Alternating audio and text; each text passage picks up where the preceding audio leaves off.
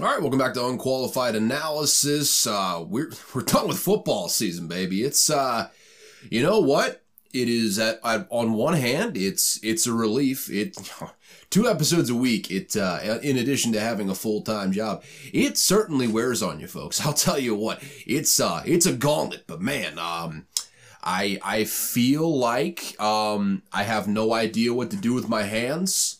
I, I mean, my favorite sport is is done for the year. I mean, we, we've we've been hearing the the canary in the coal mine, or more accurately, not hearing the canary in the coal mine, which is the is the indicator. By the way, that's not one thing I learned this week. If the canary stops chirping, it means you've got some gas problems in the coal mine. You should get the hell out of there as soon as you possibly can. Uh, we don't treat those canaries very well, but they serve a very valuable purpose. I digress. The point is, we knew that this was coming we all we all knew that the end of the football season was just right around the corner here, but uh, to have it just just be here so suddenly, so suddenly here in this this second week of February, I'm um. I don't know what to do with my hands here, folks. I, I don't know what to do with my hands here. I'm, I'm listening. I'm listening. I mean, no no free shout outs, but here's a free shout out. Real Dictators listening back to their series on Adolf Hitler again. That's good times. You can tell I'm really starting to. I mean, I'm a I'm a 45 year old man stuck in a nearly 28 year old man's body. Uh, I have I've, I've listened to a lot of uh, World War II history. That's it's a pretty good indication. What is the what is the phrase of of Shane Gillis that he likes to say when you really start getting into history? It's it's early onset Republican. Not sure about that in, in this case, but uh, you know what? I, I understand it. I understand. I'm very much very much getting into history now that uh, now that the NFL season is officially over. But uh, that's neither here nor there, folks. We had ourselves a instant classic of a Super Bowl last night. As I'm recording this, it'll be two nights ago. As you're hearing this, boy oh boy do we have some stuff to talk about. I got some headlines as well. As far as off the field is concerned a little bit of college a little bit of pros. Overall if this thing goes over an hour and 15 smack me. I, have I've just been talking in circles for entirely too long which the fact that i've got a i mean we're going on nearly three minute intro here it probably tells you that i might be in a bit of a rambling mood but hopefully not Ho- hopefully not here, folks. Uh, but anyways, I've got my caffeine right here. Uh, we we've got a you know a little bit of a, a little bit of a little bit of energy coming in here after a, a long day of work. Maybe a little slap happy. I don't know. Either way, uh, got some caffeine here, and we're just gonna bang this thing out. All right. So I'm gonna take a quick gulp of this here uh, cold carbonated caffeinated beverage. Uh, by the way, had a, had an energy drink with uh, lunch as per usual. Probably need to cut down on the caffeine a little bit, but uh, yeah, I'm gonna take a gulp of this. Then we're gonna get into the Super Bowl. So let's get her going. Soothing to the throat for whatever reason just at the back of the throat today. Had a had a little bit of scratch there. Maybe I'm getting a cold. Probably not. My my immune system is the is the Berlin Wall, which you know what some people may say that's a weird comparison. I mean, the Berlin Wall did fall, not so fast, my friend. Not not so fast. Uh, the Berlin Wall only fell when the Soviet Union disbanded, folks. Berlin Wall stood tall and strong for as long as it uh, as they chose to let it live uh, long and strong what am I even talking about right now? I don't know. Let's talk about the Super Bowl. Uh, we had a dandy of a matchup there in Las Vegas as the San Francisco 49ers matched up against the Kansas City Chiefs and the Chiefs, the modern dynasty, officially coordinated themselves as such. They get their third championship in six years. Patrick Mahomes' third championship, back to back championships after trading Tyreek Hill out of town it is officially time to start talking about the Chiefs as a dynasty. Already kind of thought of them that as that, but I mean, you get back to back championships, three championships in, in, I believe it's actually five seasons, both of them, both the last two, uh, well, not both of them. Two of the two of the three championships are over the 49ers. Brutal, brutal. T- uh, two straight games lost in the Super Bowl uh, to the Kansas City Chiefs. Um, that's just kind of what happens when you run into Jordan, I suppose. But yes, the Chiefs are officially in dynasty territory. And Patrick Mahomes, 28 years old, only six seasons uh, starting at quarterback, full season starting at quarterback. He's been in the AFC Championship every single year. He has been in the Super Bowl four of the six years, if I'm not mistaken. Yes, because one year it was the Patriots that got there. Uh, the other year it was the Bengals that got there. Otherwise, Patrick Mahomes is just boom, championship, boom, championship, boom, championship. Um, yeah, the, the Chiefs are incredible. And the fact that they did this with, I mean, maybe the worst overall team as far as a personnel standpoint goes uh, that Patrick Mahomes will ever had, just from an, an overall perspective. At the first, well, let me backtrack a little bit on that.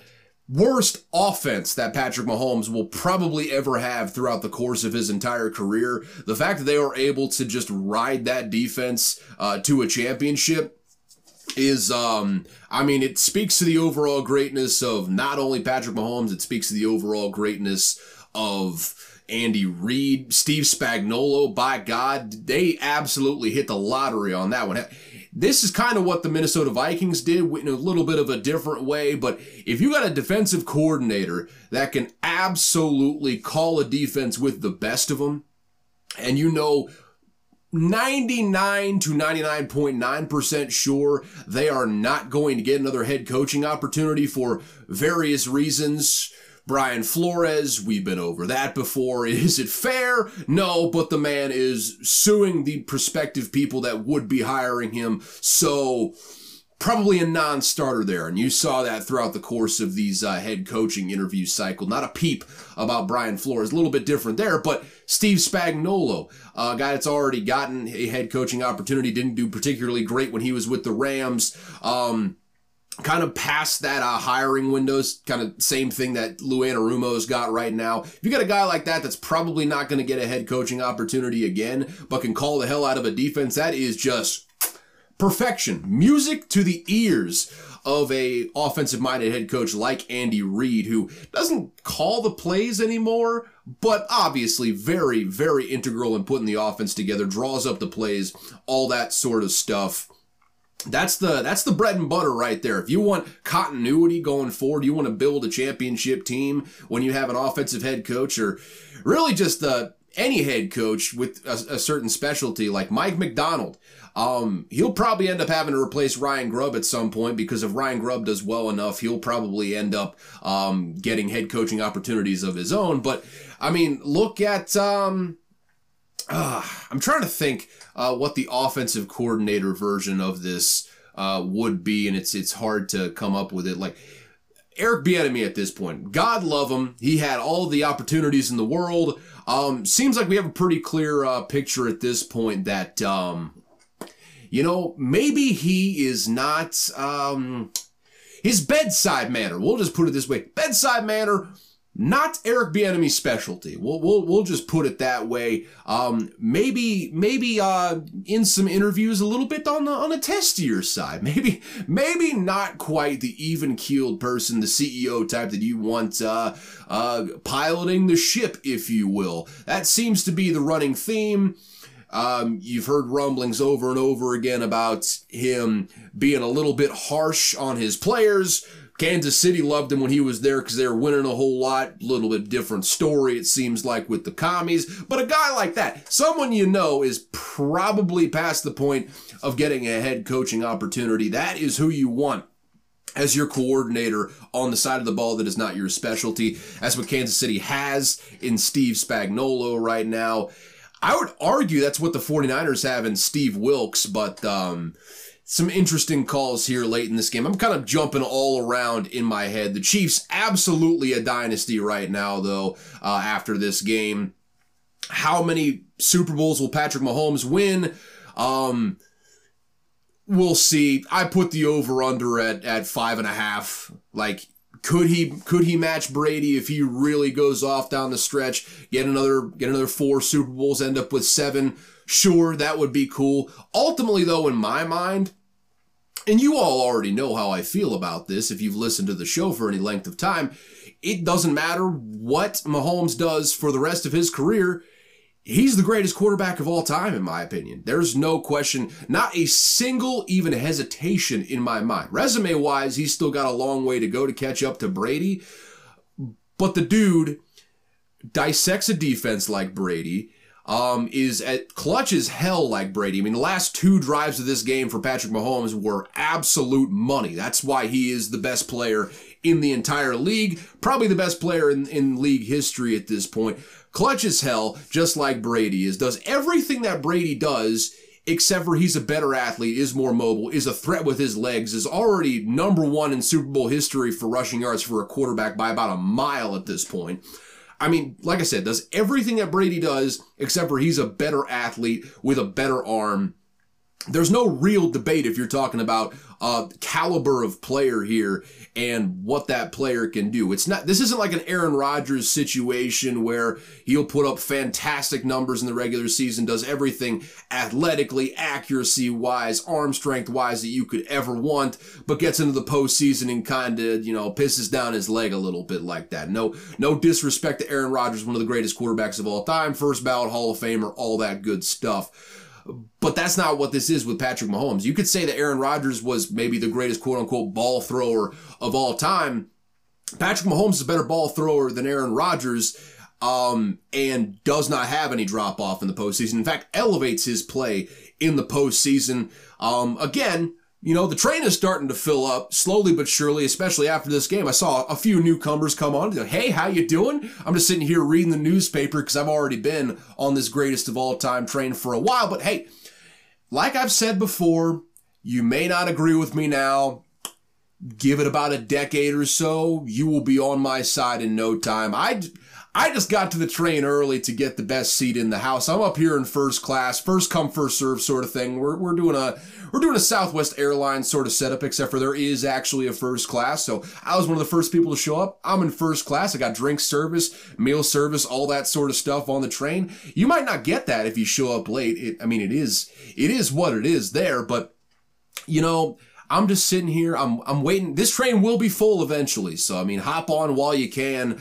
Um, eventually, you will all be on this train with me. Patrick Mahomes is the greatest quarterback of all time. He is Jordan. I mean, that's it's it's an apt comparison. I think the first person I heard use the comparison was Bomani Jones, so credit to him there. That is exactly what Patrick Mahomes is. He is going to piss in the Cheerios of seemingly Kyle Shanahan, seemingly the Buffalo Bills, um, seemingly the the Cincinnati Bengals all these other great teams with really great players and great quarterbacks have to go through Jordan, unfortunately uh, like the Detroit Pistons did at the beginning of Jordan's career, like Charles Barkley did later in Jordan's career. All the all the teams, the Utah Jazz, all those teams that thought you know could have won a a uh, a title in an earlier era. Unfortunately, they were playing at the same time as Jordan, so they didn't win uh, a, a, whole bevy of titles. Unfortunately, uh, that's that's where we're at right now with these Kansas City Chiefs. is what Tom Brady did for a lot of years. I think for the next yeah, 12 to 15 years, I would say. We'll, we'll see what we'll see how long Patrick Mahomes wants to play in the NFL, but with the with the new rules and I would imagine they're only going to get softer from here for uh, for quarterbacks. He can probably play into his early to mid 40s, I would say. So 12 to 15 years I think Patrick Mahomes is going to put together a resume that is unassailable. I think he's going to break all of Brady's records. Really, the only thing that he's going to be chasing from here is the playoff records because the regular season records are going to be annihilated, absolutely destroyed by what Patrick Mahomes does throughout the course of his career. So, yeah, for the next decade plus, that's going to be the story. People are going to debate it because you need uh, television. To me, all I got to say is there's still room on the train now, guys. If you want to hop on, go right ahead. Patriots fans will literally never do it. I understand that. You got to ride for your guy. Everyone else, you have the opportunity to hop on now. There's still plenty of good seats available. Not just because you're not in first class anymore like me doesn't mean there aren't some good business class seats available where you still get some good amenities. There's more people around you, sure, but there's still good seats available. Don't be stuck in seven to ten years sitting in coach on this train. No one wants that. No, no one wants that for for this long uh, metaphorical train ride we're going on here. Just come on in now, get your seat in business class because that's this is what it is. Patrick Mahomes is the greatest quarterback of all time. With that said though, I mean his defense is the one that won this game. I mean Chris Jones, I I understand that his asking price in free agency is about to be astronomical. I, I do very much understand that. He's a free agent after this year, and he's going to command top of the top dollar. He's probably going to be getting Nick Bosa money in free agency if I had to guess, uh, if not a little bit over that because he is that caliber player. For my money, I don't. Him and Aaron Donald, the two best defensive tackles in the entire league. Um, well, I don't, I don't know who the third would be. I'm not sure there really is a close third in the league right now after those two. And you can put one, one A, whatever you want to put on both of them. Chris Jones is that damn special. Um, the Chiefs need to throw every last cent they have at trying to keep Chris Jones right now. Um, it's one thing to let Tyreek Hill go when you have a guy like Patrick Mahomes in there and you can kind of, you know, work around. We saw it last season. Um, with a slightly better receiving corps than what they had this past year in 2023. In 2022, the Chiefs absolutely lit teams on fire offensively. They were still really, really good uh, without what you could really could you yeah easy for me to say. Without what you could really consider a uh, a top flight number one wide receiver uh, they just had like an okay sort of group that Patrick Mahomes was able to just slice and dice people over and over again. Then you add Isaiah Pacheco into that mix and you have that physical element to kind of close teams out when you need them and um, it, it was it was beautiful. This year even worse. So they'll probably go hard in the draft, I would imagine, with uh, with with receivers. Probably going to completely overhaul that receiving corps. You don't have that luxury though on the defensive side of the ball to just be like, hey. We we've got one guy that we're building around. Chris Jones should be the guy that you're building around on that side of the ball. I don't know what the cap situation is going to look like otherwise. I I'm not sure what L'Jarius Sneed's contract situation is. I think you still got him locked up for another couple of years. Uh, Trent McDuffie, you still got him salary controlled for I believe another season. Uh, you've got to pay Chris Jones a mountain of money to stick around because he is what makes that defense so damn special. I mean, don't get me wrong, they have really good players all throughout that team. Uh, Bolton and Gay are one of the more underrated uh, linebacker duos in the entire NFL. They got depth behind those two as well. George Karlaftis is playing really, really well. Charles Omenihu, um, RIP his ACL, but he played really, really solid this season. Probably going to have to wait to get him back until probably mid next year, if I had to guess, just based on the timing of tearing that ACL in the AFC Championship game. But um, really, Chris Jones is the one guy you can say. I mean, I guess you know having Sneed and McDuffie definitely helps, but on that front seven, having a guy like Chris Jones that can be a one man pass rush essentially um, makes everyone's job that much easier. And I mean, they do have great players across the board. They don't have another guy like Chris Jones on the team. Like I said, L'Jarius Sneed's probably the, the closest thing they've got to it. Like a legit shutdown corner is what L'Jarius Sneed is. He still ain't in that same uh, breath as Chris Jones right now. You have got to throw a bag at Chris Jones to keep him. If you want to keep this thing going, the best way to do it is uh, throw a bag at at uh, Chris Jones. And I understand you got needs at tackle, you got needs at wide receiver sometimes you just gotta you gotta pay the guys that need to be paid and then work around that because I think if you got both of those anchors on both sides of the field, the Chiefs will be right back here uh, next year if I if I had to guess. Also, pay that man his money. Mississippi State grad, just like your boy, pays that man his money, as they say. Uh, so that's that's pretty much it for the Chiefs. Travis Kelce and Taylor Swift are in love. What else is new? They had a had a nice, you know, a warm embrace after the game. Taylor Swift just had a rotating cast of like a bunch of just pop stars that you know in in her uh, in her suite. Started off with Lana Del Rey next to her. Uh, had Ice Spice next to her the entire game. Had just a, again a rotating cast of of women in the pop culture world that you've heard of. Um, Jay Z had uh, Jack Dorsey in his suite. Random. Don't know why Jack Dorsey was there, but he's, you know, one of those Illuminati meetup things. He's wearing a, a Bitcoin shirt and all that sort of stuff. Uh, yada, yada, yada. Let's talk about the 49ers, though, man. That's That's um that that's the painful part of this whole thing because and I, I didn't even mention before this. I mean Harrison Butker, he set the he ultimately set the the longest field goal record in in Super Bowl history. He had a 57 yarder uh, on a line drive too. I mean it was a it was a it was a terrible snap. I mean, it was like back behind the head of Tommy Townsend, the holder. What a job by Tommy Townsend to not only catch that ball, but to put it down for uh, Butker to hit that from 57 to far from perfect operation. Townsend needs to be given all the credit in the world. The fact that he got that ball down and Butker, I mean, it wasn't pretty, but when you got an absolute howitzer attached to your hip like Butker does, I mean, you can it can be a little bit imperfect, and you can still make it by five to seven yards, which is what he did at 57. It's insane how much leg power that that guy has. Um, before that, though, Jake Moody set the record at 55, and then later in the game, he hit a 52 yarder. Only thing anyone's going to remember, though, is that for whatever reason, be I think the protection kind of faltered a little bit uh, there at the end.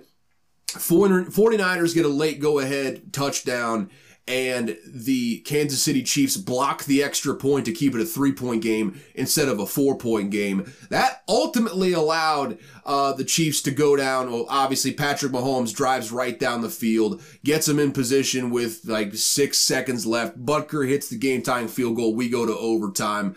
Um, if Moody makes that, uh, if Moody makes that that extra point, there's a real chance that if this game doesn't go to overtime and the 49ers are the Super Bowl champions, just a real swinging doors moment, a brutal moment for Jake Moody that is going to hang in his brain uh, while he is sipping Mai Tais in Cabo. Uh, I, shout out to you, man. Kicker's one of the toughest jobs in, in all of sports. That's just absolutely brutal. Then the 49ers get to overtime and truthfully, I didn't know exactly what the new overtime rules were in the playoffs. Apparently, it's just like it, essentially it's it's college overtime, except for you have to, you know they still do punts and kickoffs and all that sort of stuff. Like even if the 49ers scored a touchdown on that initial drive, um, the the Chiefs would still have a chance at rebuttal. So I didn't know that at the time apparently neither did a lot of the 49ers. Also, the 49ers in that situation, with what I just laid out there,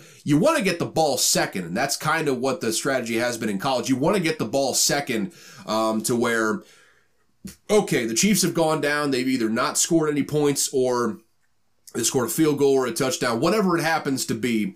Um, you go in there and you know exactly what you need on the ensuing drive. The 49ers decide to receive the kickoff and just go down there. Um, not really a whole lot of benefit. I think just kind of projecting down the road. Kyle Shanahan said that, hey, if the if the Chiefs go down there, we'll trust our defense to, to hold them to a field goal or something like that, and then we'll have the opportunity to end on the ensuing possession.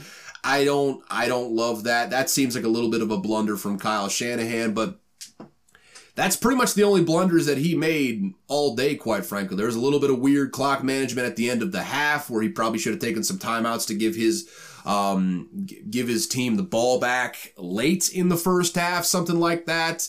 Um, didn't end up happening though. Ultimately, I mean, credit to the 49ers defense, man. They really played their ass off. They dominated the first half. I mean, absolutely dominated the first half. Up until that last little bit where the Chiefs drive down and they get a field goal.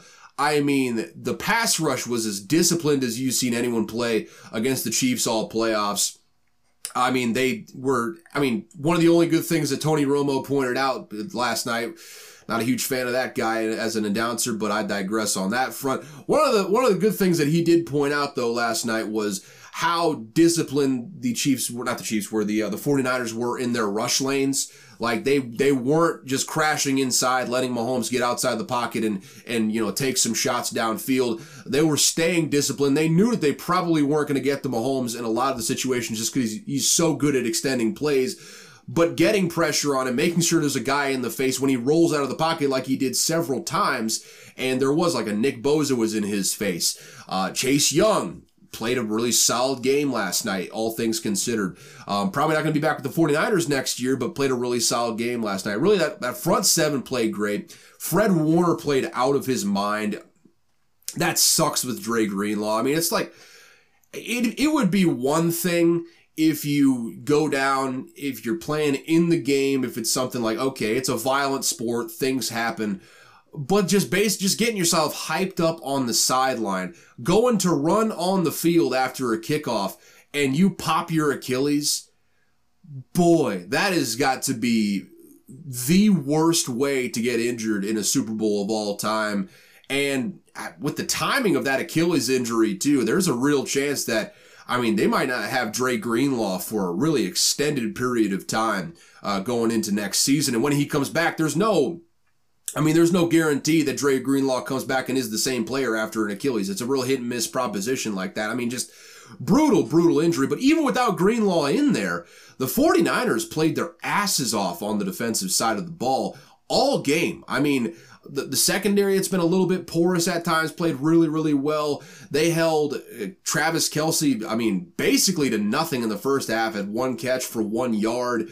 Uh, got a little bit going there in the in the second half, but really, even even with that said, I mean, yeah, they, they scored a lot in the second half. Really, okay, they dominated in the first half, right? They absolutely made the Chiefs look out of sorts. The second half, Patrick Mahomes is Patrick Mahomes. He got that thing going. Uh, there were mistakes all over the place. I mean, fumbles, uh, muffed kicks by both teams, really. I mean, there was a really bad. Um, a really, really bad fumble by Isaiah Pacheco uh, early in the third. It was either the third or the fourth quarter. I can't remember exactly which one it was. Uh, but yeah, there were just far from uh, far from a mistake-free game. I'll, I'll just put it that way. I mean, let, let's just look at the fumble chart here because that's that's where the main things were happening. I mean, Patrick Mahomes did throw one interception that was just a just a bad play by Patrick Mahomes. Sometimes you'll have those when you throw 46 times, you got constant pressure in your face. Throwing one interception is understandable, uh, but I mean, the Kansas City Chiefs fumbled the ball five times. Five times they fumbled the ball in this game. Somehow only gave up the one. That was Isaiah Pacheco. I got one punched out in the first half. Um, and then ultimately that that that one fumble in the second half that was a bad toss by Patrick Mahomes. Uh, you know, Pacheco did fall on that one, so he was able to uh, you know salvage the possession there uh, for the most part. But I mean, another two two fumbles for the uh, for the San Francisco 49ers. One of them happening on the uh, on, on, the punts from Tommy Townsend. It hit a guy's foot, and then ultimately that led directly to a Kansas City Chiefs touchdown on the next play. And then Christian McCaffrey early on in the game got a fumble as well. Um, so yeah, it was it's it's a hit and miss proposition. Ended up two to two in the uh, in the turnover statistics, so it didn't end up you know shooting anyone in the foot. I think more than anything points off turnovers is what you need to look at. And the 49ers, I mean, gave up a touchdown off of uh, their most crucial turnover, that, that muffed punt. So, yeah, I guess it kind of went in the Chiefs' favor on that one. That was one big mistake, or really a, a couple big mistakes there. Um, but yeah, I mean, that defense played very well for, for much of this game for the San Francisco 49ers. Um, I just thought the offense looked out of sorts in the first half. Um, not from like a yardage perspective. Like they were getting good chunk plays, but there would just be these weird mistakes where they'd shoot themselves in the foot, they get behind the sticks, and then all of a sudden you're punting on a on a promising drive, you're turning the ball over, something like that. Uh, I mean, credit to hey, Jauan Jennings got that touchdown pass and a touchdown reception. One of two players to do the other one being Nick Foles with the Philly special back when they won their Super Bowl. Um, but so I mean, you had some creativity there from Kyle Shanahan. He wasn't backing down. He was going four on fourth down when you know sometimes you would think that he wouldn't go four on fourth down. They just couldn't get anything going on the offensive side of the ball from a running perspective. Like three and a half yards per carry on the day.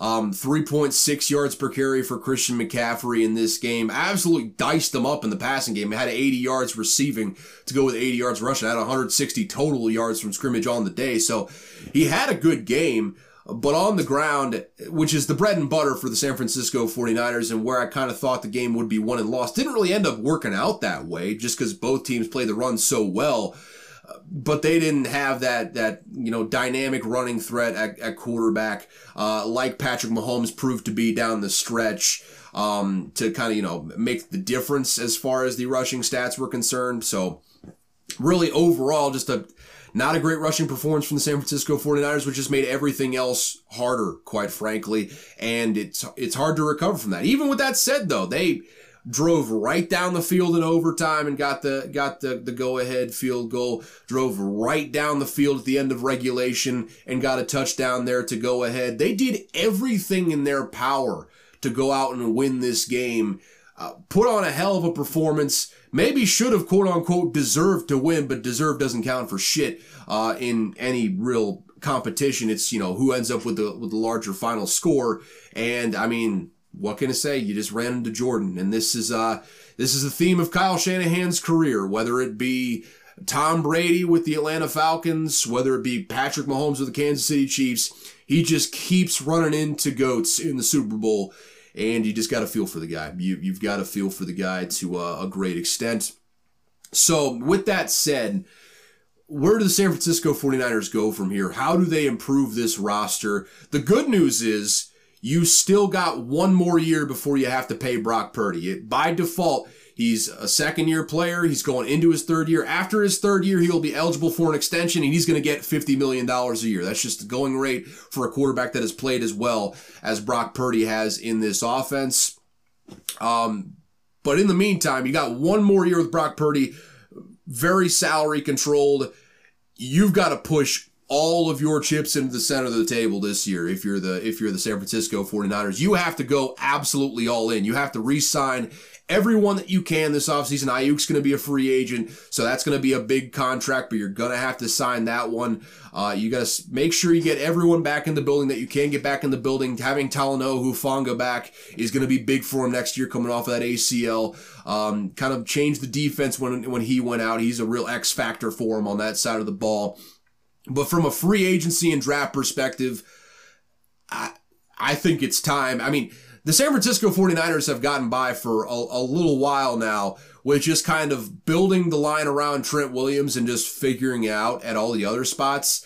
I mean, they're solid. They're solid players along that line. Don't get me wrong, but Trent Williams is the straw that stirs the drink. And without Trent Williams in there, obviously, all pro future Hall of Fame left tackle, understandable. Your line's not going to be the same, but I think the 49ers, I don't know, I haven't looked at all at the at the free agency class coming in. Um, they have to spend money on that interior offensive line because I think I think if the 49ers were able to impose their will on the Kansas City Chiefs, I think the 49ers win this thing and I think they win it comfortably, especially with how the first half went, the way that defense dominated.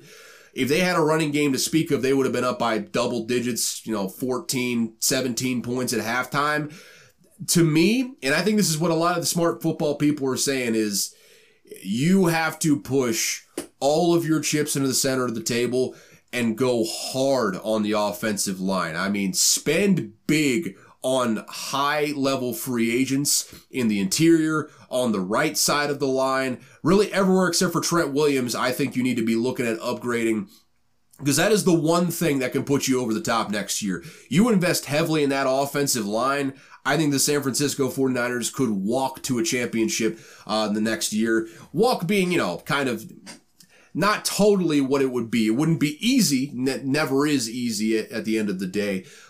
But as far as uh, something that would separate them and make them a better team next year, go hard on the offensive line and free agency in the draft, all of it. Go as hard as you possibly can on that offensive line add in some good players where you see fit. But that is, uh, for my money, the weakest part of this team is that offensive line right now. Outside of Trent Williams, offensive line is the only real question mark.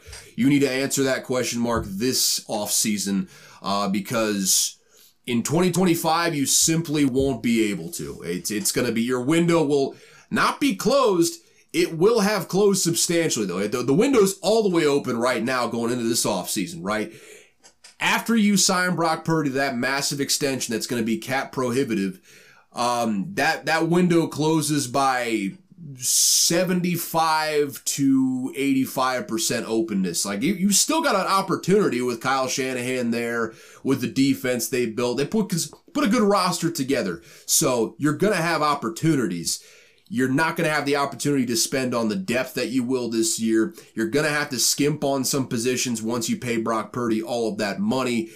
Next year is the year. If you don't win a championship next year, frankly, I'm not sure the San Francisco 49ers ever will under this uh, under this current construction. You have to strike while the iron is hot and go all in this offseason. I mean, all in in every conceivable way to build an elite offensive line. It's it's good now. It's passable even now. You have to build an elite top 10, top 5 unit next season um, to really compete. And uh, I'm looking forward to seeing how the 49ers uh, address that. Cause I think they, I think they realize that as much as uh, uh the rest of the smart people in the NFL media do. So interested to see how they address that. Obviously, Chiefs, get yourself a receiving corps. You got the GOAT you're, you're going to be right back in this uh, this situation next year. AFC is tough, so there's no guarantee they get back to the Super Bowl, obviously, but they'll they'll be the favorites. They'll be the favorites. Make no mistake about it. They'll add another couple receivers in the in the draft. Maybe pick up some middling free agents in free agency to kind of upgrade where they can. Completely purge everyone uh, that they have right now, essentially outside of Rashee Rice and Travis Kelce. and um, my guess is they're going to have a better offense next year with a comparable defense. Pay Chris Jones his money. Pay Chris Jones his money. That's all I got to say about that. With that said, though, oh, also by the way, I'll tell you what, Patrick Mahomes, I believe, was the uh, the first quarterback uh, to ever win a Super Bowl while having the highest cap hit in the entire league. So there you go. Fun fact. Stats. Stats are fun. Stats are fun, folks. Uh, outside of that, I believe that pretty much does it for Super Bowl 58. Uh, Las Vegas, hope to see you soon. I'm not, I'm probably not going there anytime soon, but you know, hopefully there's another Super Bowl there at some point. Seemed like a good time. And uh, with that, yeah, we're uh, we're we're done with football season, man. That's it. Stick a cork in her. She's done. Um, almost turned out to be an absolute genius with my uh, with my my early prediction of the 49ers winning the Super Bowl. Got the Super Bowl uh, matchup right though. So yeah. Um and uh, yeah, next next week we're gonna be uh we're gonna be looking at the uh the way too early predictions from back in May of 2023. It, it's time. It, it's time. I need some filler episodes before the uh before the combine starts here in in two weeks. Uh, so yeah, it's gonna be a good one. Next week we're looking at the uh, the way too early predictions revisited. That should be fun. I'm I'm dumb. I'll tell you. I took a little little little quick look see a couple weeks ago, and boy, boy am I stupid. It's gonna be fun to look back at though. With that said, uh, let's get into some headlines. See if anything dropped while I've been talking. Um. Yeah, Mississippi, America, yeah, whatever. Um, Yep, looks like everything's cool. Everything's kosher. Excuse me, just had to sniffle right there, right quick. All right, so with that said, let's get into some headlines. Let's get a quick sip of this beautiful elixir that gives me energy. I have to get up an hour earlier tomorrow. That should be should be good times. Good times. Caffeine at 7:30 and probably even more after I'm done with this. It's fine. Doing good. Doing good. Who needs sleep? Anyways, headlines. Let's just go down the list here. Uh, first and foremost, the Chargers named Greg Roman as their offensive coordinator. Obviously, Greg Roman was the offensive coordinator under Jim Harbaugh whenever he was with the 49ers, and Colin Kaepernick had his breakout season, and, you know, every stop after that. But I can't remember where he was before he went to Baltimore, but that's kind of uh, the mold of quarterback that he's kind of thrived with. Uh, a guy that you can build a running game around, like Colin Kaepernick, Lamar Jackson. I imagine that's going to be uh, the goal set out for Justin Herbert. Um, I'm just, I'm going to be blunt on this one. I don't think this is a good hire. I, honestly, I think this is um, about as uninspired as you can get for the uh, the offensive coordinator position here for uh, the Chargers. I thought they maybe go outside the box, you know, look for someone that that you know builds up a good running game, all that sort of stuff, but can kind of mix in some modern passing concepts. They they, they're not getting that with Greg Roman, flat out. I mean, the reason why he's not the the the Baltimore Ravens offensive coordinator right now is because his passing game was so rudimentary. That basically, and I've described it this way before, but it's worth reiterating again. Greg Roman kind of runs um how do I how did I put this before? As far as like what a QB can run, this is like uh, putting the quarterback in in an undergraduate program, if you will. Like sure you're gonna have some challenging stuff but you're gonna learn. Uh, you're gonna you know use your legs to kind of make some stuff easier. The passing concepts are gonna be easy to to read and, and kind of go through and all that. Nothing's gonna be too complex. Eventually the quarterback just grows out of that. That's what lamar jackson did. That's why they brought in todd monken because todd monken has those dynamic passing concepts that you could build an offense around. You see, you see what the, the Ravens did this year. Lamar Jackson won the MVP in the first year under Todd Monken. Only thing really being changed is they added a couple receivers and they bring in a new offensive coordinator. And, and what do you know? The offense is elite after struggling uh, for the last couple years. Um, a lot of that has to fall on the shoulders of Greg Roman. And frankly, like I understand, I like I would have understood it if like, hey, the the Bears were sticking with Justin Fields. He's much more of a runner than he is a passer. He can get you some good plays in the passing game every now and again, but dynamic runner is what his strength is as a football player.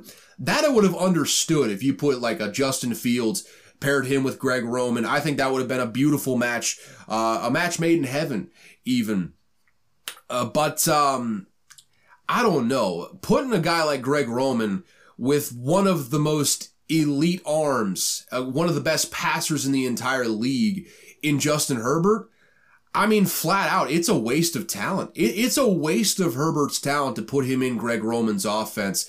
And I get it. I mean, Justin Herbert can run. He's probably going to be getting a lot more reps in, in running this upcoming year than he has before just because of bringing Greg Roman in. Uh, I assume the running game is going to be playing pretty well. Probably going to have to end up drafting somebody and rebuilding that offensive line. But obviously, Greg Greg Roman and Jim Harbaugh want to build a physical football team built around defense and running game. It's the it's the bread and butter that's made Jim Harbaugh successful everywhere he has gone. And it's a formula that frankly still wins games at every single level. So I understand doing that. But having a guy like Justin Herbert with the way that he can sling the pill in a rudimentary pass offense that has been, I mean, basically what Lamar Jackson was saying with Greg Roman as his offensive coordinator was that defenses already knew what the routes were going to be before the ball was even snapped pretty much. Like just based on how the ravens were lining up with greg roman at offensive coordinator. Um, maybe you'll see justin herbert kind of compensate for that a little bit with his arm and his brilliance and all of that. But I don't I don't know about this, man. I would have loved to see someone from the Shanahan tree that can draw up a running game, but is also uh, very dynamic at drawing up a passing game as well. Um, I I don't I don't like this at all. I don't I don't like this, this at all for Justin Herbert. It, it, feels like a waste of Justin Herbert's talent to put him in in Greg Roman's offense. Um, we'll we'll see how it works out do I think it'll do exactly what Jim Harbaugh wants? Sure. Do I think it'll be maximizing what they have in uh, in Justin Herbert? I do not. And hey, maybe I'm the dumb one here because really outside of Keenan Allen, they don't have um, a consistent weapon you can rely on. Mike Williams, sure, but how long is Mike Williams going to be there before his knees spontaneously combust again? Who's to say? We'll see. All the, you know, knock on wood all all peace, love, and prosperity to Mike Williams. I just can't uh, I, I can't really just count on him being there late in the season when you need him to be come the playoff time. So basically, it's just Keenan Allen uh, out there. So I understand why you would lean into a running game. I just feel like there were. I feel like there were better better candidates out there. Hell, you could have delved down into the college ranks and got someone because the, the lifestyle is so unsustainable with the lack of structure with NIL, the, the state of flux that college football's in. You saw it happen multiple times. Hell, I would have been okay with them bringing in Chip Kelly, quite frankly. I mean, he was been he was pining for for offensive coordinator jobs. We'll talk about him taking one here, not even at the NFL level here in just a second. I feel like Chip Kelly was there for the taking. I would like that more than Greg Roman, quite frankly. I just yeah, I don't know. We'll we'll see. We'll see how it works out. I am less than optimistic about the uh, the move though. Um Jim Harbaugh's a good coach though, so we'll we'll see how it all works out. Um, next up, Mike Zimmer will be the new defensive coordinator of the Dallas Cowboys. That just became official today. They agreed to terms. I believe Zimmer has signed the deal. And um, yeah, so new new defensive coordinator there in Dallas. And uh, hey, it, like I was talking about before, Mike Zimmer is past that point where he's going to get another head coaching opportunity at the NFL level. So that's a guy you bring in he calls your defense and you just worry about the offensive side of the ball, especially with Mike McCarthy calling plays. Having a guy like he, you had Dan Quinn last year that you could trust to do that, bringing in Mike Zimmer this time around, exactly what you want. And obviously, I love Mike Zimmer. He was the head coach of my beloved Minnesota Vikings for a long, long time. So just putting my bias out there. I am a little biased. However, I think they may have upgraded over Dan Quinn, quite frankly. I I love this hire for the for the Dallas Cowboys. I hate that it's the Cowboys that did it.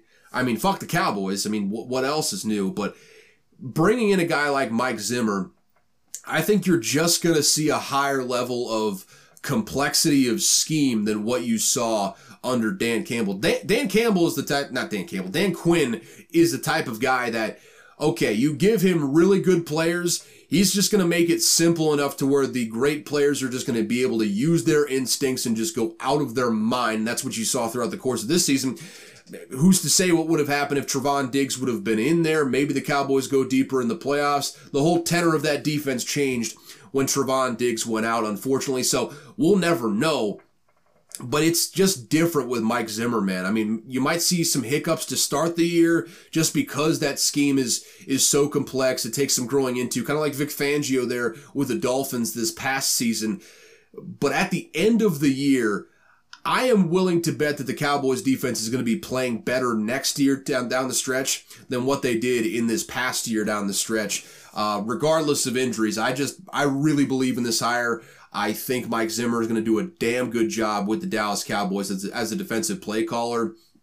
And uh, you know what? I'm rooting for him. I have no ill will to, to, to Mike Zimmer. I think, um, I mean, maybe I was holding on to, to past times, but whenever they cleaned house over there with, with uh, Zimmer and Spielman, I was of the mind that, hey, get rid of Spielman, but keep Zimmer around. He's a really good head coach, all that sort of stuff. So I, I love Mike Zimmer. There is no uh, no ill will to Mike Zimmer uh, as far as I'm concerned. Just wish he wasn't on the Cowboys right now, but I think the Cowboys got a good one in Mike Zimmer, man. I really really love that hire. All right. So up next, uh, after a cup of coffee at Ohio State, a head coaching opening was available at Boston College after Jeff Hafley decided to take the defensive coordinator job with the Green Bay Packers reference lifestyle of the NCAA versus lifestyle of the NFL, yada, yada, yada. Moral of the story is there was a job opening as head coach at Boston College, and that job opening has been filled by the man, the myth, the legend, Butt Chin Bill O'Brien. He will be the next head coach of Boston College. I think this could be a really solid hire, man. And I've kind of I've cooled on it a little bit, but I do still think there's a real chance that Bill O'Brien steps into a college job and you know he's a obviously a micromanager ended up with every job under the sun at the end of the, the, the day with the houston texans. Um, really a control freak if you will. The types of things that don't work at the nfl level that bill o'brien has as a, as a leader work wonders at the college level, my friends. Wonders, I say. And who's to say how he navigates this new NIL landscape with transfer portal and all that sort of stuff? But I think there's a chance that Bill O'Brien could be a star college football head coach. I think he could do really, really well, uh, just in general. The one year he had at Penn State, he was very, very good at, at that one year before he went over to take the Houston Texans job. And as a play caller, up and down, not the greatest play caller in the world. I think he, all the success you saw with Bama was a lot of Bryce Young and that receiving corps and all the talent that they had kind of just being insanely talented and less on the scheme that Bill O'Brien put out there. I do think though, if he can put together a staff, I think he can really build a program. I really, really like this hire by Boston College. Um, and uh, yeah, I don't I don't know how it's going to go there. You're kind of fighting an uphill battle being at Boston College, getting your your I mean probably half your roster turned over every year by the transfer portal. Hopefully there'll be some curbs on that here uh, in the coming years, but I just I really like I really like Bill O'Brien as a uh, college football head coach. I think this will not be the last job that Bill O'Brien has. I think he's going to do very well at Boston College and then move up from there. And uh, I'm really excited to see how he does at Boston College, man. I think if, for no other reason than selfish reasons of hoping that my take is right, I'm uh, I'm looking forward to seeing how this goes with Boston College. He hasn't really filled out his staff yet, if I'm not mistaken. Uh, but he could uh, he could really uh, make some waves over there. I think he already hired a pretty solid strength and conditioning coach, if I'm not mistaken. Uh, but yeah, just one to keep an eye on. Maybe maybe not dark horse this year, but just watch over the next couple years how Bill O'Brien builds that program. I think he could really, really uh, uh, make some waves there in the ACC for however long the ACC is still a thing. So, with that, but Jim Bill O'Brien is no longer the offensive coordinator at Ohio State. Um, and Chip Kelly really didn't want to be at UCLA. And I mean, interview with the Commanders, interview with the Las Vegas Raiders. Just give me an offensive coordinator position so I can get the hell out of UCLA because they don't really want me anyways. Ryan Day said, Hey, I'm looking for a play caller. How would you like to be the next offensive coordinator at Ohio State? And he was like, please God, get me over to Columbus, Ohio and out of Los Angeles, California. So Chip Kelly will be the new offensive coordinator for Ohio State upon uh, Jim Bill O'Brien's exit. I, uh, I honestly like this hire better than, than, than uh, Bill O'Brien. I think Bill O'Brien's offensive scheme was a little bit shaky. It didn't work out well last couple of stops uh, from a from a schematic a schematic standpoint. Chip Kelly still puts together a hell of an offense, man. He can scheme the hell out of a running game, um, passing game. He's been proven to be explosive. Really, up until this last season, he had good offenses basically every season that he was at UCLA. And um, I, I briefly alluded to it there, by the way I understand why Chip Kelly left UCLA. There were rumblings, I mean, in the middle of the season last year that, hey, if Chip Kelly loses this game, I think it was against like USC, if he loses this game, they're going to fire Chip Kelly at UCLA. He's a he was aware of that. He was aware that UCLA was basically looking for any reason under the sun to get him out of there. And I think he's honestly tired of the current landscape of college football as a head coach. So I I understand. Go to Ohio State. There's a chance that once things get a little bit more stabilized at the uh, the college level, you get more guardrails in place to kind of make it a bit more of a sustainable model. You can just slide right right back into being a head coach somewhere. Um, this is a really solid hire. I, I, think better than than the Bill O'Brien hire. Uh, Chip Kelly, I think, is going to make that offense really really good, and um, that's a guy that you want to. If you're to if you're to give away your play calling duties like Ryan Day is is going to do this upcoming year, not a whole lot of better guys to give it to than, than Chip Kelly at the college level. So I, I really, really like that hire. And Ohio State, once again, they went balls to the walls in the transfer portal. They got they, they got Caleb Downs. They got Quinshon Judkins. Basically, everyone that was draft eligible uh, outside of you know Marvin Harrison Jr.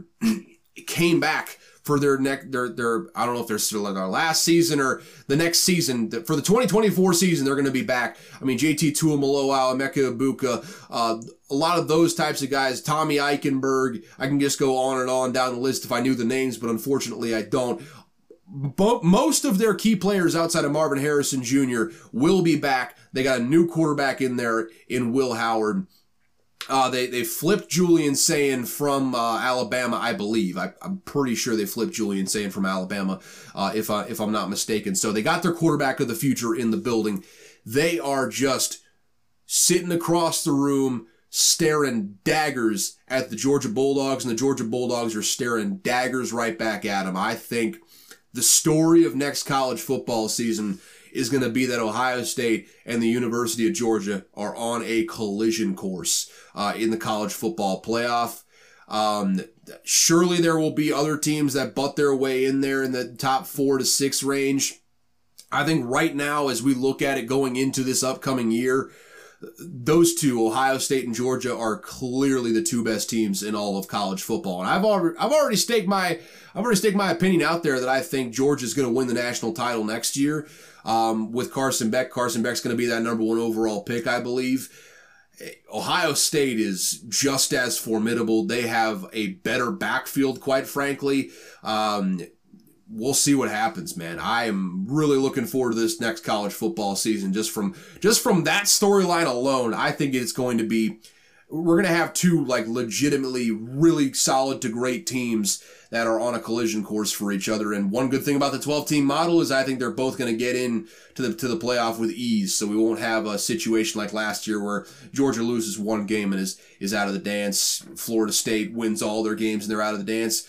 Good thing about having 12 teams, won't have to worry about that anymore. Look at me looking at the bright side of the 12 team playoff. It's a, it's a new dawn. It's a new day need to start looking for positives in my in my life of college football here. But uh, with that, uh, UCLA then has a job opening. A lot of dominoes falling here one by one. So UCLA is hiring Deshaun Foster, who is in the UCLA Hall of Fame as a player. Uh, played seven seasons in the league and has been an assistant at UCLA since 2017. So he's been there a long, long time, paid his dues, worked his way up the ranks. And again, this late in the cycle when you're losing your head coach, I mean, it's February, man. Everyone else has filled their, I mean, Mississippi State, fired their head coach at the end of the of the regular season. They hired their new guy in 2023. We are we're a month and a half into 2024 now, and you're looking for a new head coach. Probably not going to find a whole lot better options. At, when you're UCLA, that is, you're probably not going to find a whole lot of better options outside of your program. So Deshaun Foster, probably the best that they could do, uh, all things considered have to see what the uh, what the turnover on his roster is with transfer portal and all that. I haven't heard a whole lot in that way, but also might just be because there's not a whole lot of uh, premium top end players on that UCLA uh, roster that haven't already left. So uh, it sounds like I'm just burying UCLA. I mean, I guess I kind of am. I think they're in for a I think they're in for a rough first year in the Big Ten. I'll just put it that way. I think there's going to be a lot of growing pains going into the uh, the the new conference there, and uh, good luck with your twenty thousand miles of road game travels next year. Congratulations to the uh, congratulations to the college football decision makers for just hitting a home run uh, with everything they do. I digress on that front, though. Good luck to Sean Foster. You got your hands full. Uh, NFL honors. Uh, we got all of the awards down, so let's just go through them. Uh, assistant coach of the year that was G- uh, Jim Schwartz. Almost said Jeff Schwartz. That is a, uh, a that's a football uh, reporter, I believe, um, or I don't know, podcaster reporter. I don't know. He talks about the NFL, so not the right guy. Jim Schwartz, the defensive coordinator for the Cleveland Browns. That's kind of makes a lot of sense, understandable there. Basically took the exact same personnel from the year before, was a middling defense center, I believe it was Mike Pettine, I want to say.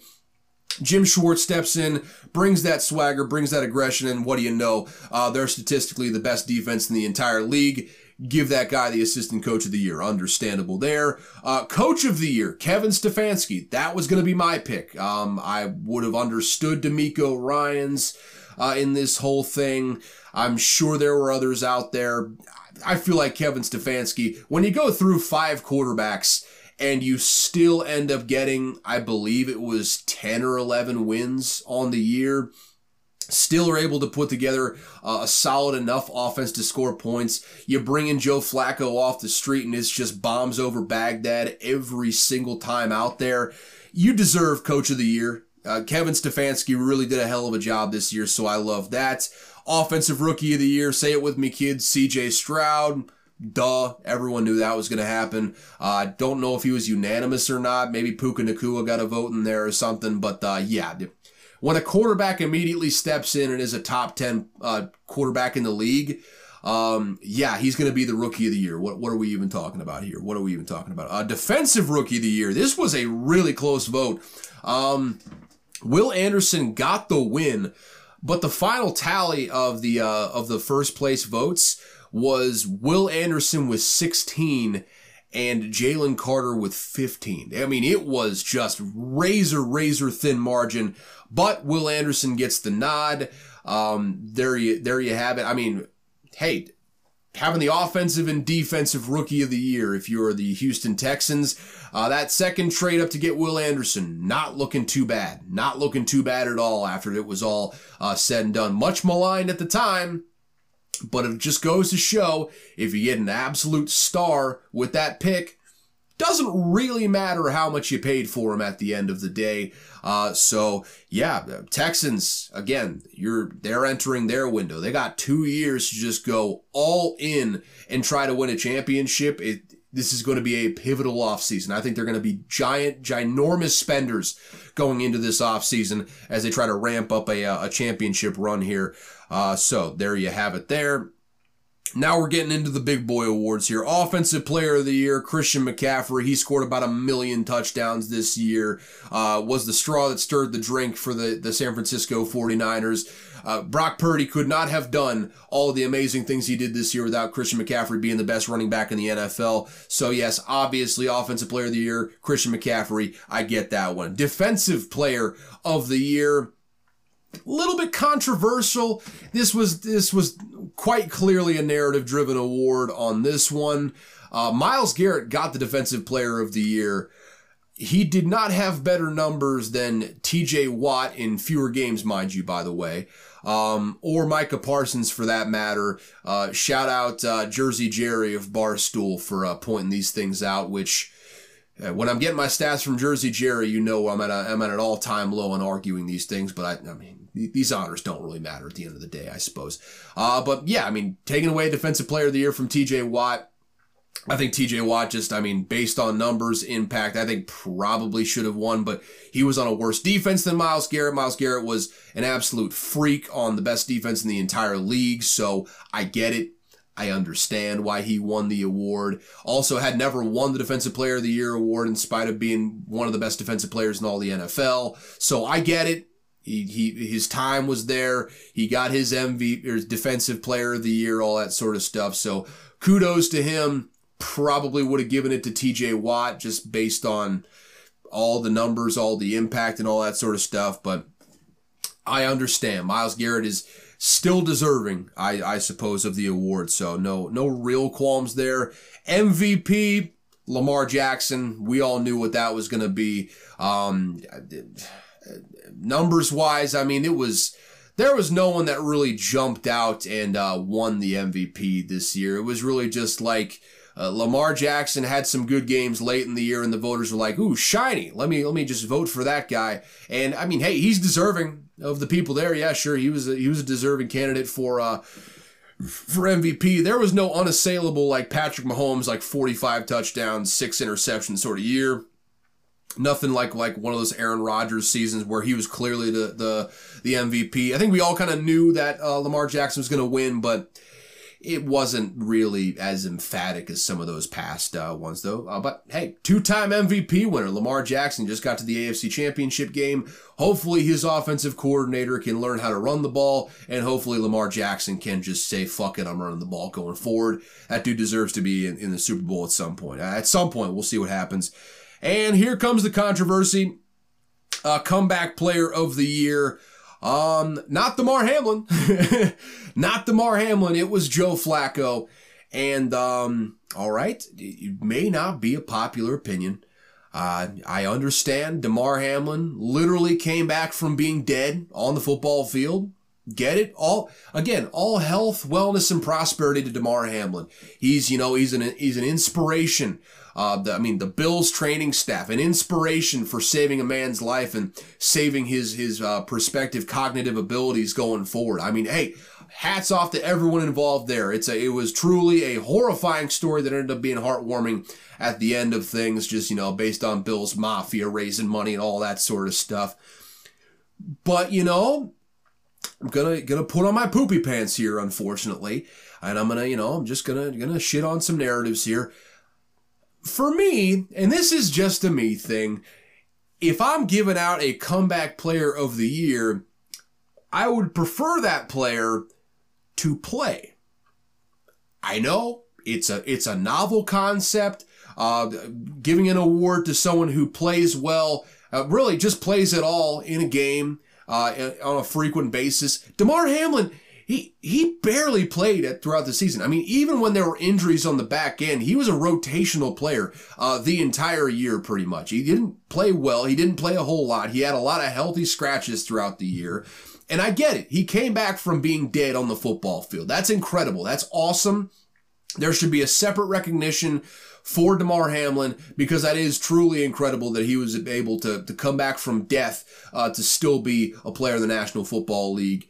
Um, Joe Flacco won the award because he came off the he came off the street. No one wanted him for I mean, half of the season pretty much. He comes in and throws for like 320 yards a game, absolutely balls out. And hell, even Joe Flacco, I understand why he won it. Um, he played out of his mind down the stretch. I think probably Baker Mayfield should have won this thing. I don't think Damar Hamlin, they really should have just, I mean, did like a, a courage award, like the Arthur Ashe thing that the, that ESPN does. Like, an award for courage for Damar Hamlin uh, by the NFL would have made a lot of sense here. He should not have been in the comeback player of the year conversation. And I get it. You you want to give him his flowers, and I want to give him his flowers too. He didn't deserve the comeback player of the year award though because he didn't play. He didn't hardly play this season. There are there are multiple guys that had a better uh, resume for comeback player of the year. Not that there's really any set criteria for it. It's just you know whatever happens to be beauty in the eye of the beholder on that one. But I just don't. I, I, I didn't I didn't see Damar Hamlin winning that one. And I'm I'm not to say I'm glad he didn't, but I, I think Joe Flacco is a more right choice for what the the spirit of the award is, uh, rather than Damar Hamlin in that situation. So again, all the bet, all the best luck and prosperity to Damar Hamlin throughout the rest of his career. I hope he turns into one of the best safeties in the entire league. Quite frankly, and hey, if he goes from being a rotational player to being one of the best safeties in the entire league next year, guess what? You're right in line to win comeback player of the year. So that's something to look forward to just not a not a fan of him uh, getting that one if he did. So, yep, that's all I got to say on that. There's your NFL honors, uh, and you can shove them right up your ass. Anyways, uh, Nick Saban. Anyone anyone shocked about this? Anyone heard about this? Uh, he's joining Game Day, and I'm not sure literally anyone is surprised. I think the smarter people saw Nick Saban coming on Pat McAfee's show every week um, and thought, maybe he's setting up his uh, his eventual transition into a desk role there with College Game Day. He's basically had an, an open invitation to be on College Game Day for I don't know past decade pretty much. Like there's a reason he's been doing commentary at national championship games when he's not coaching in them. It's uh, they've they've wanted Nick Saban there. I think pretty much the offer just kind of said like, hey, whenever you're done coaching football, if you want to just hop right on here on this desk, we'll have you here in a heartbeat. We'll, we'll have you here in a second if, if you want to be here. And uh, yeah, I think this made uh, a lot of sense. I think everyone kind of saw this coming. It's a perfect retirement job uh, for Nick Saban. Um, even with the incredible amount of work that he will still probably put into this thing to make sure he puts out a good product every week on college game day, it'll still be a fraction of what he had to do at Alabama. So he's going to have all sorts of time to go out golfing. He'll probably make more money on, on sitting on the game day desk. Um, he'll, I mean, have less work to do. I mean, this is just a beautiful way to ride off into the sunset if you're uh, if you're Nick Saban, man. So, and I think he could be really good at it. I think he, he could be really good at it uh, just this upcoming season. So, yeah, No one's surprised, but Nick Saban will be joining the college game day desk this upcoming season. That should be fun. Not that I'll be watching it, but who cares? Who cares? Um, made brief allusion to this before when talking about uh, Ryan Grubb, but Ryan Grubb um, officially makes the funniest move of all time. He will be the Seahawks offensive coordinator. And before I get to the merits of this hire, because I do really like this hire, I think this is going to be a really, really solid hire. And I think from this, Ryan Grubb is going to start getting head coaching looks here in the next couple of years at the NFL level, not the college level, at the NFL level, because I do think he's that good of a play caller. Let's just take a step back here and look at the situation that just unfolded in front of our very eyes. So, a month ago, uh, Washington loses in the national championship. Ryan Grubb is the offensive coordinator there. Nick Saban retires shortly after the national championship. Um, Kalen DeBoer goes over to Alabama, brings Ryan Grubb with him. Like, all right, we have got ourselves an offensive staff. Kalen DeBoer put a he put together the hell of a staff, quite frankly, on the defensive side of the ball, too. But we got our offensive coordinator. We got our offense in place. Now we're just going to roll with what we got. No more than a month later, after he's just gotten all of the boxes into his new house in Alabama, Mike Macdonald gets the job with the Seattle Seahawks, calls up Ryan Grubb and was like, hey, I know you just left Seattle, and I'm sure you're settling in quite nicely down there in Tuscaloosa, Alabama.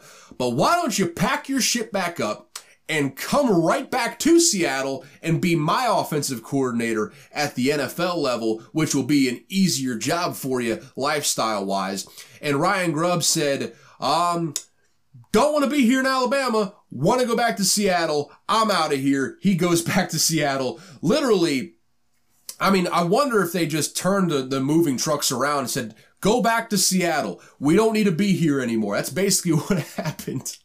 I mean, I hope he didn't sell his house in, in Seattle because he could just move whoop, right back into that thing and resume the life that he did have, except for being the Seattle Seahawks offensive coordinator instead of being uh, the Washington offensive coordinator like he was before. Just all-time hilarious circumstances with which uh, under which to take that job. Uh, like I said, the, I think it's going to be a fantastic hire. Like with what the Seahawks have in place, I think you probably need to bolster up the uh, interior of the offensive line a little bit. But I mean, they got great receivers. Jackson Smith-Njigba really started coming on down the stretch of last season. Uh, Geno Smith, serviceable starting quarterback in the league. You're probably going to have a young guy in the building here in the next year or so, whether they draft JJ McCarthy in the, of the middle rounds, whether they, you know, bring in some guy developmentally in the later rounds, whether they, you know, do bad this upcoming year and they end up in, at the top of the draft and they have to draft a new quarterback in the next year. I think within the next two years, you're probably going to be getting a new quarterback in there. But Geno Smith, in the meantime, is a hell of a QB, really solid up uh, NFL starting quarterback. Uh, you've got a dynamic group of backs back there between um, uh, Kenneth Walker and Zach Charbonnet. Again, you improve the interior of that offensive line. You get a really creative play caller in Ryan Grubb in there who can coordinate the hell out of a running game, coordinate the hell out of a passing game, add in some subterfuge that maybe you didn't see so much in the Shane Waldron offense. No disrespect to Shane Waldron. I think the Bears made a really good hire there in Shane Waldron. But I just, especially with Mike Macdonald taking over the defense, having a guy like Ryan Grubb to run your offense, I really like the Seahawks going into next year. I think they're a playoff caliber team if they make the right moves this offseason. Um, and I, again, I think Mike Macdonald's going to get the most out of that defense. I think they're going to be at the very worst, like a middling unit next year. Could end up, uh, you know, busting their way into the top 10 again if they make the right uh, personnel moves on that side of the ball. And then offensively bringing Ryan Grubb in, I think they could be pushing top 10 on that side of the ball too. So I think really the Seahawks got some stuff going uh, as far as the staff that, that uh, Mike Macdonald has put together. Love, love, love what they're doing there. And a, a great hire in, in Ryan Grubb. A, a great hire, I think. All right, so the final headline in the NFL, and it's kind of a doozy here. This is just a, a, Super Bowl Sunday news dump. Eagles star pass rusher Haason Reddick, I believe he has one year left on his deal with the Eagles. He has been given permission to seek a trade from the Philadelphia Eagles, so he's not going to be back with Philadelphia, folks. There is not a not a chance in hell he's going to be back with Philadelphia. It's just a matter of, of where he goes because Haason Reddick, boy, really, I don't think he was even really like rushing the passer full time until he came over to the Eagles.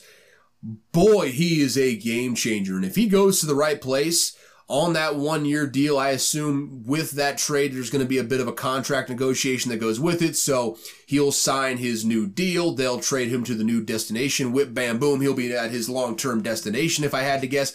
Kind of like it was with uh, Montez Sweat with the Bears this past season.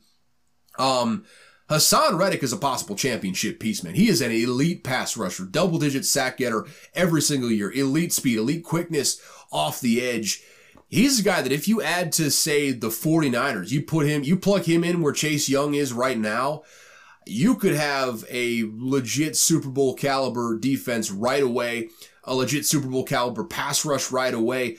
Obviously, you need more than one guy if you want to win in the NFL. I mean, even the Chiefs, I say, I, I say Chris Jones is a one man pass rush, which he is, but he also had Karlaftis there. Uh, Charles Omenihu, who made really good strides there. Uh, feet, uh, Anudike Uzomah, Felix Anudike Uzomah played really well down the stretch of the year. Uh, you need uh, you need depth in your pass rush uh, and just guys in general. You put him opposite of Nick Bosa, boy oh boy, that's a championship defense already. It probably already is a championship caliber defense, not necessarily uh, the spot they need to attack.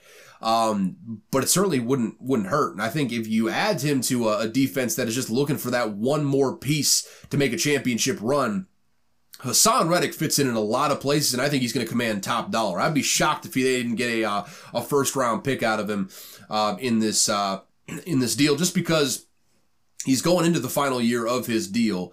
Um, they've got leverage to just say, hey, if you don't give us a package we want, we'll just keep him on the roster, and it would kind of hurt not getting any value out of him at the end of the day, but uh, man, that they they could. I think if they don't get a first round pick out of uh, Haason Reddick, I will be I will be shocked. I think he's he's worth that type of haul. He's worth that type of expenditure if you're looking to go all in this next year. Maybe maybe the Detroit Lions. That's that's a spot right there. You put him opposite of Aidan Hutchinson, and you are cooking with gas. I'm not sure if they're going to trade him. I'm not sure if they're going to trade him within the NFC. Maybe they go with the AFC or, or something like that. Certainly won't trade him within the division. That's not the type of player you trade within the division. Uh, although the, the Lions did trade T.J. Hockenson to the to the, the the Vikings, so anything is possible there. But Haason Reddick, that's going to be one to watch, man. That is absolutely a possible championship piece that is going to be on the move. I would imagine he moves before the draft, if I had to guess. Uh, maybe even before free agency like officially opens in that little little window where you know things can get done uh, before free agency opens, you might be seeing him move by then. But I think there's going to be a healthy market uh, for Haason Reddick's services going forward. Boys, boy, is that going to be a possible domino if he goes to the right spots. All right, so we're going to end this off.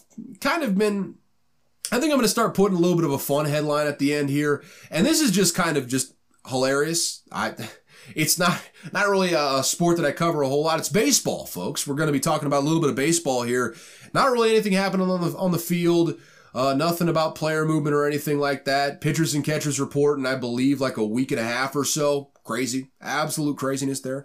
Uh, but the MLB has suspended Mets GM Billy Eppler for the 2024 season for directing players to fake injuries and I understand if you aren't huge baseball fans, you may not get this. I'm not a huge baseball fan, but I do get it just because uh, the Mets is the Mets. But this is maybe the most Mets story of all time. I mean, just they are just Uh, what's the what's the thing I'm looking for? Murphy's Law. If Murphy's Law was a baseball team, it would be the New York Mets, man. They are just a a laughing stock. I mean, they put together good rosters too. I mean, it's like they spent the most in free agency last offseason by about a mile, didn't make the playoffs, had a god awful team, and ended up blowing the team up at, at, at, the trade deadline. This year, they get slapped, their GM gets slapped with a. a full season ban for directing players to fake injuries. I mean, everything that went on with with with Doc and, and Darryl Strawberry, all that sort of stuff. I mean, the Mets are just a hilarious franchise, and yeah, this this is the most Mets story of all time. I love this. I, I absolutely love this, and I want to know what the conversations were like uh, between uh, Eppler and the players. Was he just like going down like, hey? You feel a little cold tonight, don't you? Or you got got a little bit of an illness going on? Maybe maybe I think your hamstring's kind of tight. Like, coach, nah, nah, I feel good tonight. Nah, I think you got a little bit of hamstring tightness there. I think we're gonna we're gonna hold you out in this one. Uh, you, you got you got a hamstring. Just go up to the coach and say you got a little bit of hamstring tightness. You can't play tonight. Uh, and you, I think, got a little bit of wrist pain there. That's no, I'm, I'm swinging fine, coach. No, no, no, no, no, no, no, no. You uh, you got some wrist pain. I can tell. I can tell by the way you're swinging that bat. You got a little bit of wrist pain. We're gonna we're gonna sit you out tonight. It's okay. We're just gonna just gonna sit you out tonight. But yeah, wildness. Most Mets story of all time. With that though.